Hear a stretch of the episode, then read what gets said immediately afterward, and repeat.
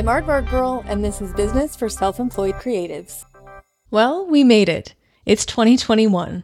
The world's longest year is finally over. Because of everything that happened in 2020, I think a lot of people are putting a ton of pressure on this year to be better. Theoretically, that shouldn't be too hard to accomplish, but let's be logical. Today is just another day. Things don't suddenly change overnight because the calendar says it's a new year. So let's not focus on the date so much as how we approach the current moment. Whether it's January 1st, June 15th, November 23rd, you get the point. I've never been a big fan of New Year's resolutions. I'm not against them as a concept. I think it's important to set goals, intentions, and make plans. But I think those activities should be ongoing throughout the year and not just at the beginning.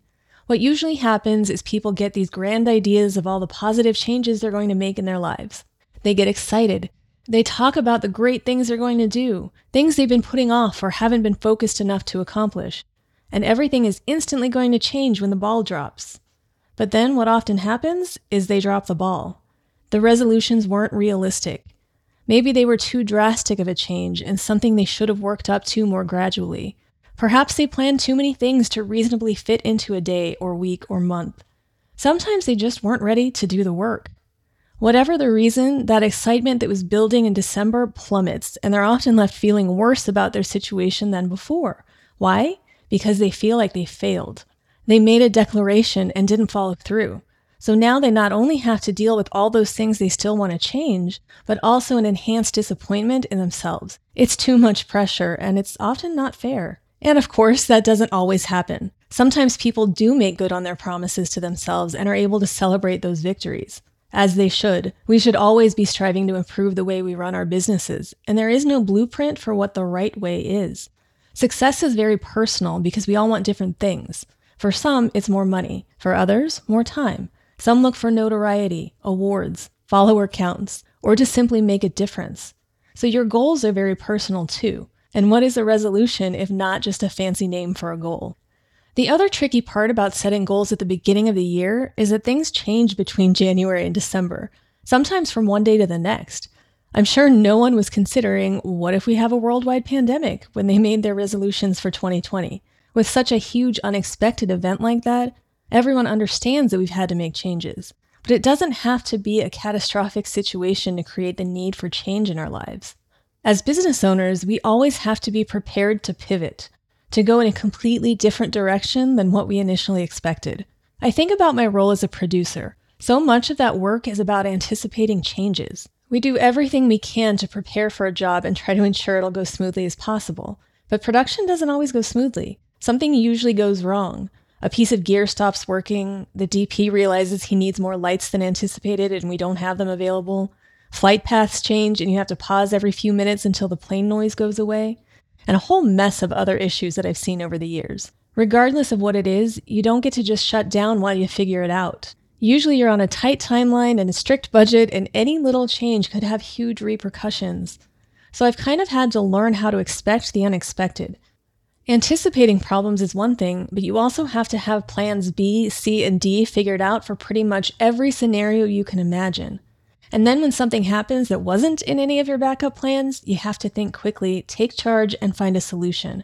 And if you're good at it, you implement that solution before anyone ever realizes there was a problem. It's a lot of, hey, this thing we planned on didn't work out, but here's how we're going to make it work instead. And that's how life works a lot of the time, too. You may have spent a ton of time planning what you're going to do and how you're going to do it and what it's going to be like when you reach that goal. But sometimes something out of your control is going to happen and totally throw you off course. When that happens, you basically have two choices. You let that change defeat you and give up, or you figure out a new plan and keep moving forward. Changing course doesn't mean you failed. Changing your mind doesn't mean you failed. Sometimes that thing that happens, that thing that's out of your control, is you. You change your mind. Somewhere along your journey, you decide that it's not the right path for you after all. Your priorities shift. You find something new you're more passionate about. No matter what happens, you have every right to change your mind. Don't hold yourself hostage to an idea if it no longer resonates with you. You haven't wasted your time if you've learned something, even if what you've learned is that you don't actually want what you thought you did. So, how do you set goals, whether they're for the new year or any other time, when the only constant is change? You've probably heard about SMART goals, and if you haven't, do a quick Google search. The gist of it is to be specific, measurable, attainable, relevant, and time bound. Specific means detailed. You don't want a vague resolution like, I want to lose weight. Instead, be specific. I want to lose 20 pounds.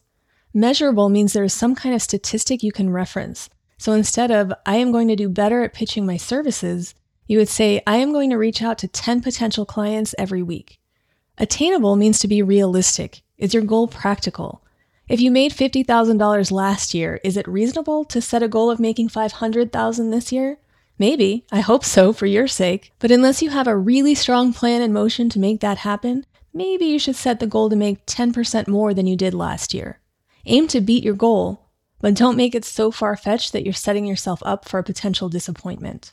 Relevant means it's significant and really matters to you. If you're like me and don't love social media and it doesn't really convert to business for you anyway, it probably doesn't make sense to set a goal to post every day. You might have a goal to shift your mindset and try to embrace a platform to see if it does improve your business. But make sure the goal is relevant to what you're doing and not just because the experts out there say you have to. Time based means give yourself a deadline. Every goal should have a deadline, even if it feels arbitrary. Without it, it's too easy to put things off for every reason in the world. So don't just tell yourself you're going to write 10 new blog posts. Tell yourself you're going to write 10 blog posts by January 31st. It's a way to keep yourself accountable. I think it's helpful to balance out short and long term goals. It's great to have those big picture ideas for the entire year, but break those down into smaller pieces with checkpoints along the way. You're much more likely to follow through with something that will take you two weeks than something that will take you 52. You might be the most ambitious person in the world, but you still need to be realistic. So if your goal is to increase your income by 10% for the year, Think about what you're going to do to accomplish that. Is it more client outreach? Email five potential clients a day. A bigger investment in advertising? Create a new social media ad campaign in the first quarter and create one element of it every week. Do you need to spend more time networking? Dedicate two hours every Wednesday to engaging in your Facebook groups or clubhouse rooms. Developing a new product or service? Plan out the different modules of your online course so you can complete one every two weeks. Whatever it is, lay it all out there and keep breaking it down into smaller steps. Make it so detailed that all you have to do is start crossing things off your list. And as you start working through the pieces, what do you do when things change? Update your plan. You want to find that balance between accountable and flexible. If one step doesn't work out the way you intended, don't give up on the whole thing. If you don't accomplish one of your goals, don't abandon the idea of setting them all together. Instead, replace it with something new. Keep working towards something, whatever makes the most sense for you. My goal with this episode is not to sway you against making New Year's resolutions or any other traditions you might have for this time of year. It's only to encourage you to think about the practicality of what you're resolving to do. Be conscious of how you really feel. What is your motivation for that goal? Are you doing it because you really want to, or is it just because you think you should? Or if you're almost there and it suddenly doesn't feel right, is it because you're not sure you want it anymore? Or could you actually be afraid of what happens when you get there? Fear of success is a real thing. When you spend so much time and energy working towards something, you often don't know what to do when you get it. And then there's a tendency to jump right into the next goal.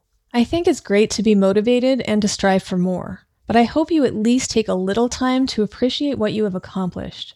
It's okay to stay still for a bit, to acknowledge your achievements and take a break from the hustle to honor yourself.